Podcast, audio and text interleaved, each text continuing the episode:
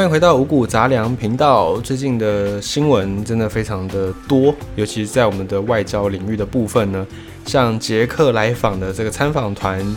前几天到台湾，然后呃在我们的立法院有有演讲，以及跟我们的各局处的官员有会面，然后明天要跟总统蔡英文来见面。那捷克团前脚都还没离开，马上今天有个最新的新闻，就是美国的国务次卿要来台湾。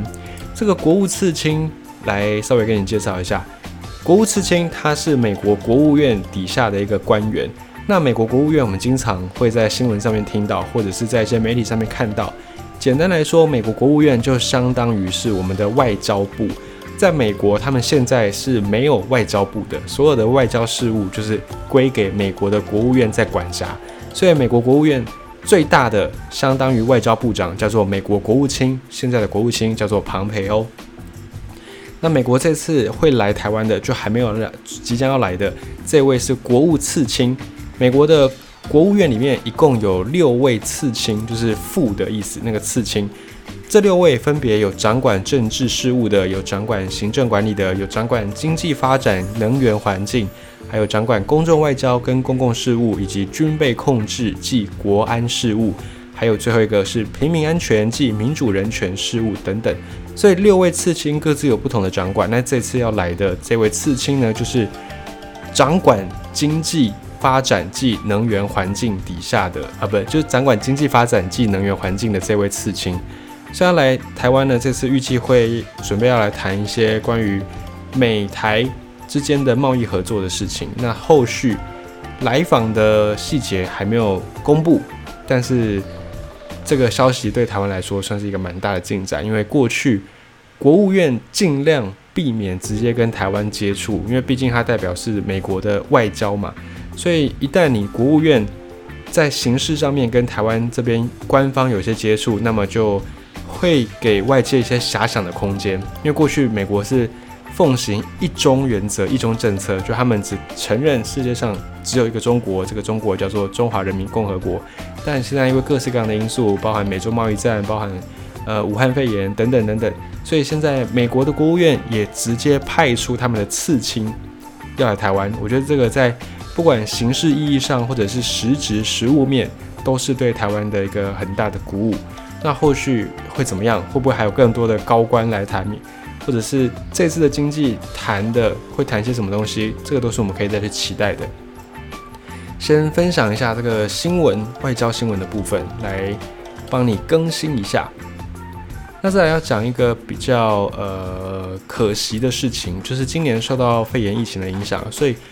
东京奥运二零二零的东京奥运就延期了。那延期这个事情呢，也是奥运史上就开始办这个。现代奥运历史上第一次延期的奥运，然后呢，你也可以想到上一次在巴西的那一次奥运，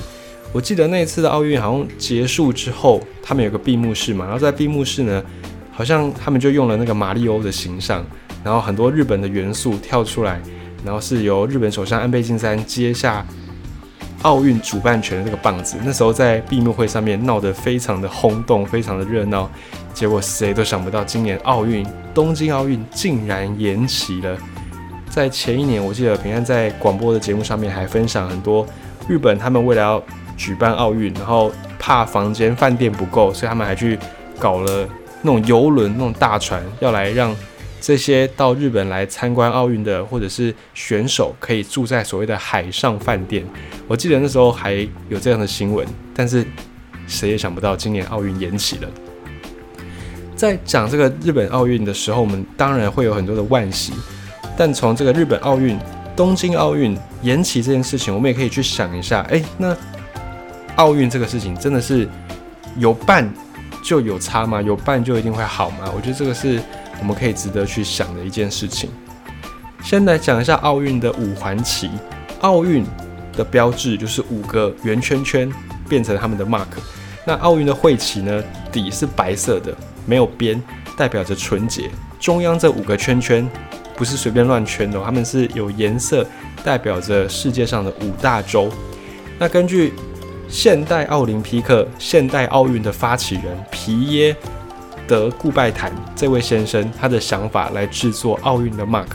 这五个颜色从左到右，从上到下，分别是蓝、黄、黑、绿、红，就代表世界的五大洲。然后这五大洲就是组合在一起变成奥运，这个是奥运的主要精神。那现代奥运起源自一八九六年的雅典奥运。为什么要叫现代奥运呢？因为相对于现代奥运，还有古典奥运。古典奥运一直在西方的文化里面是一个非常重要的象征。古典奥运是来自于古希腊，在当时候的古希腊，古典奥运它是一个运动的典礼，它也是一个宗教性的庆典。因为在古希腊的时代，他们是有非常多的神话，他们对于这种神明的崇拜也是非常的有点可以用狂热来形容。所以这样的一个运动会，它想必不会只有单纯的运动，也是结合了宗教的一个盛世。古典奥运的举办期从西元前七百七十六年一直到西元三百九十四年，一直都在古希腊城市里面来举办，总共办了两百九十三次。古典奥运一样也是四年办一次，所以就这样前后隔了八九百年。后来为什么没有办呢？因为罗马兴起了，在意大利的罗马，他们变得强盛，变得强大起来，开出了罗马帝国这样的一个盛世。那罗马人他们就觉得啊，你们希腊人信奉的这些神明是异端神明，跟我们的神是不一样的，你们都是异端邪教。所以那时候罗马人因为形势比人强关系，所以就遏制了希腊他们继续办所谓的古典奥运。那古典奥运举办日期会选在夏至之后，就是大概五月之后，五六月之后办的期数不长，就五天。前两天是拜神明的，就祭神祭典。然后第三天、第四天是运动会，最后一天闭幕式就有颁奖跟一些庆祝的活动。那古典的奥运跟现代奥运唯一相同的就是他们都要求公平比赛、公平裁判，这是现代奥运跟古典奥运唯一一个一样的地方。还有另外一个一样的就是也是四年办一次啦。在古典希腊、古希腊他们在办这种古典奥运的时候，也有人把。这样的奥运之间的时间，两次奥运的时间就叫做 Olympiad，这个拿来当做时间的计法，就像我们现在会用西元几年的那个西元一样，他们也会用 Olympiad 几年，就代表一个记录时间的格式。那古典奥运对于运动员的参赛条件规定的相当相当的严格，他们规定你如果要参赛，你一定要是纯正的希腊人。而且你的爸爸妈妈也都要是希腊血统，然后你在道德上啊，在政治上不能够有不良的记录，你要是一个有良民证的人，而且你还要经过医师的检查，证明你的体格健全，还要有八个以上的裁判证明你有受过十个月以上的专业训练，所以他们对于这种参赛的人员是非常非常严苛的，在古典奥运的时候。当时候唯一举办的一个比赛就叫做 The Stadium Race，它是一个两百公尺左右的赛跑，它就是当时候唯一的一个比赛。那后来慢慢慢慢才有不同的项目。好，我们岔开来讲一下这个古典奥运。讲完了之后，我们再回到现代奥运。那么现代奥运呢，对于很多国家来说，对于很多城市来说，是一个梦寐以求的事情。再退一步。就算举办不了奥运，办一些诶这个什么世界大学运动会、世大运，或者是办一些州自己的比赛，比方说呃亚运，就是亚洲的运动会等等，这个也都是大家非常想要去争取的。因为大家总觉得，诶，争取到了这种大型国际赛事的主办权，好像就可以来宣传这个城市、宣传这个国家，而让这个城市、让这个国家变成一个世界的焦点，而且带来的观光收益就是无可限量。大家会这样认为，会这样觉得。可是呢，根据过往的几次申办奥运的记录，可以去发现，经济会成长没错，但通常这些成长的经济，这些钞票，最后呢，往往都是进到大财团里面去，或者是正进入到一些贪污的官员里面去，很少真的是让市民或者是让这个国民能够受惠。而且在一八九六年第一届的现代奥运在希腊的雅典这个城市开始之后呢，你就发现，哎，这个奥运已经跟他一开始在诉求的这种要有健康的体魄、要有高尚的品德，有开始背离了。像是在一九三六年那一次在德国柏林办的奥运，这个就是堪称奥运史上最黑暗的一次。因为那个时候，一九三五年就是在办柏林奥运的前一年，希特勒变成德国的执政领袖。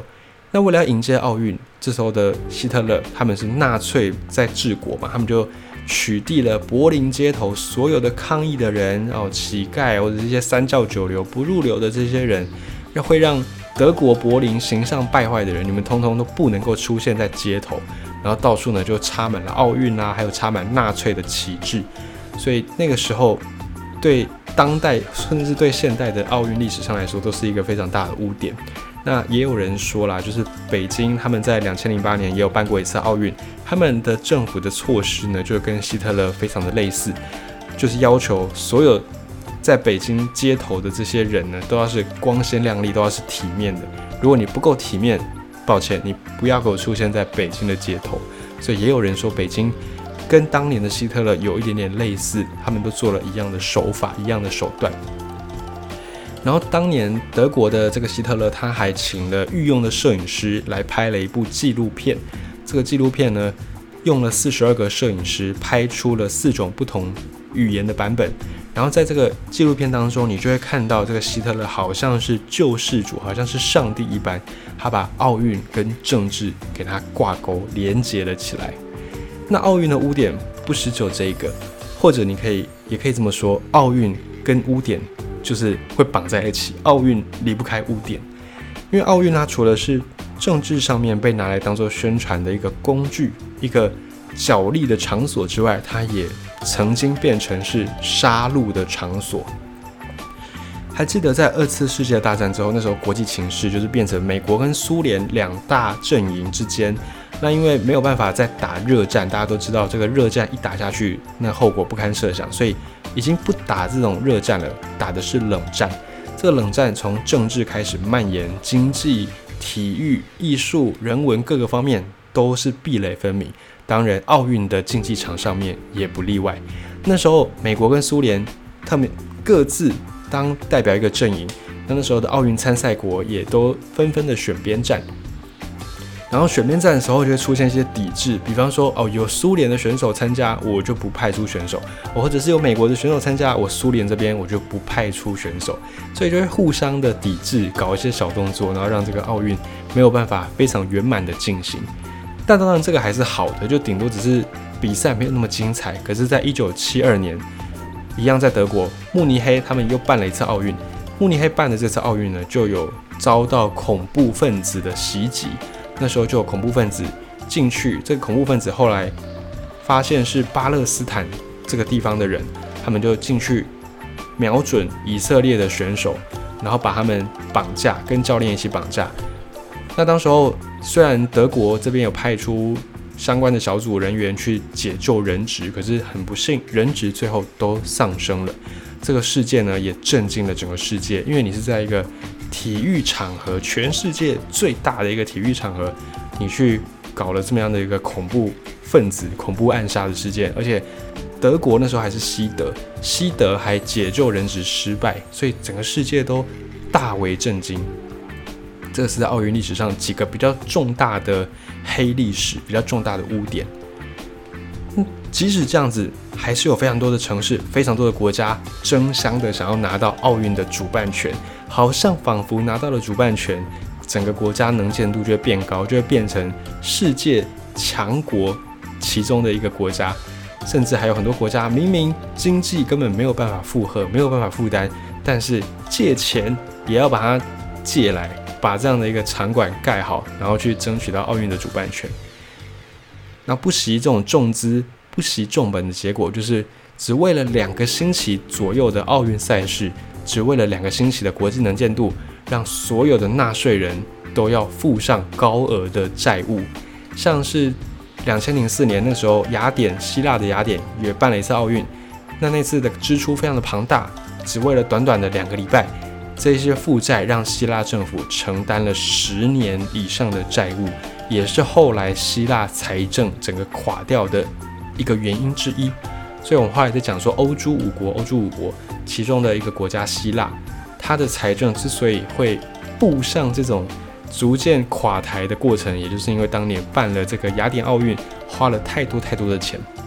那历史上办奥运亏最多钱的就是一九七六年那一届的，在加拿大蒙特楼这个城市举办的奥运。举办这次奥运呢，让加拿大蒙特楼的纳税人缴了多久的贷款呢？缴了三十一年，一直到两千零七年。蒙特楼他们才终于付完了最后一笔因为奥运举办奥运产生的贷款，就为了那短短的两个礼拜十五天，这些蒙特楼的纳税人负债三十年，所以后来在经济学上也有一个专有名词叫做蒙特楼陷阱，代表说投资的场馆过于庞大，导致负债，让整个城市让整个国家经济陷入困难的一个现象，就是在讲这样的一个状况。那蒙特楼这个城市，我们可能比较没那么熟悉。它是在加拿大最大的城市，就是一九七零年代那个时候，它是最大的城市。这边主要的人口呢，有讲法语的魁北克人，然后也有就是讲英文的这个加拿大人，人口将近三百万。那那个时候呢，他们就办了这一次的蒙特罗奥运，他们先后已经争取了五次，然后最后呢，才终于在一九七六年打败了洛杉矶，打败了。俄罗斯的莫斯科打败了意大利的佛罗伦斯，获得奥运的主办权。为了这次奥运，他们盖了一大堆的场馆、体育场、游泳池、自行车场、奥运的选手村等等等等等等。那这些场馆主要集中在蒙特楼这个城市的东边东部。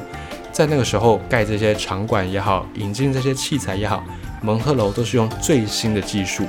而且当时候呢，还有一个全球的大事件——石油危机。石油危机让整个经济萧条，加拿大经济也不好，然后物价也暴涨，再加上建筑工人罢工，所以整体的经费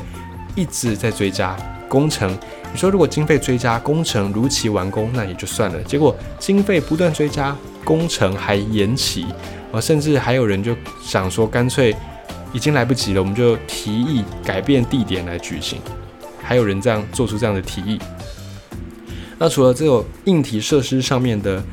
来不及赶工完成之外呢，花了很多的巨款之外呢，还有一个小插曲，就是在上一届的慕尼黑奥运会，就是在这次蒙特楼之前的上一届在德国办的这一届慕尼黑奥运会，又有恐怖分子进入到会场枪杀以色列人，然后再来就是因为呃那时候的南非实行黑白隔离，南非这个国家那时候实行。种族政策，所以非洲的很多的国家就对此不满，然后不满之后，他们就觉得，呃，好，那我不满。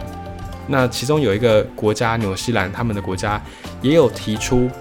他们的奥运队伍，然后去到蒙特楼参加。可是因为在更早之前，就是在蒙特楼奥运举办的前一个月，南非他们有邀请纽西兰的橄榄球队到南非来做访问。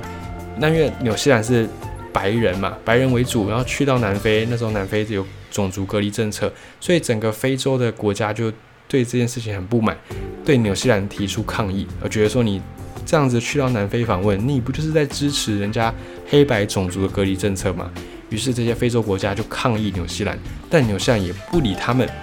那后来纽西兰率团去参加蒙特勒奥运，非洲的国家就气不过，决定要集体退出来代表我们非洲国家的抗议。还有另外一个插曲跟我们有点关系，这个问题就是台湾代表队，因为加拿大在一九七零年跟中华民国断交，他们承认了中华人民共和国，可是我们那一年参加的时候呢，还是用 ROC Republic of China 这样的一个名称，就被加拿大给拒绝，所以我们那一届我们就没有参加，我们就进不去加拿大，这个也是小插曲。那一届的蒙特罗奥运有点很多的这个小插曲在其中。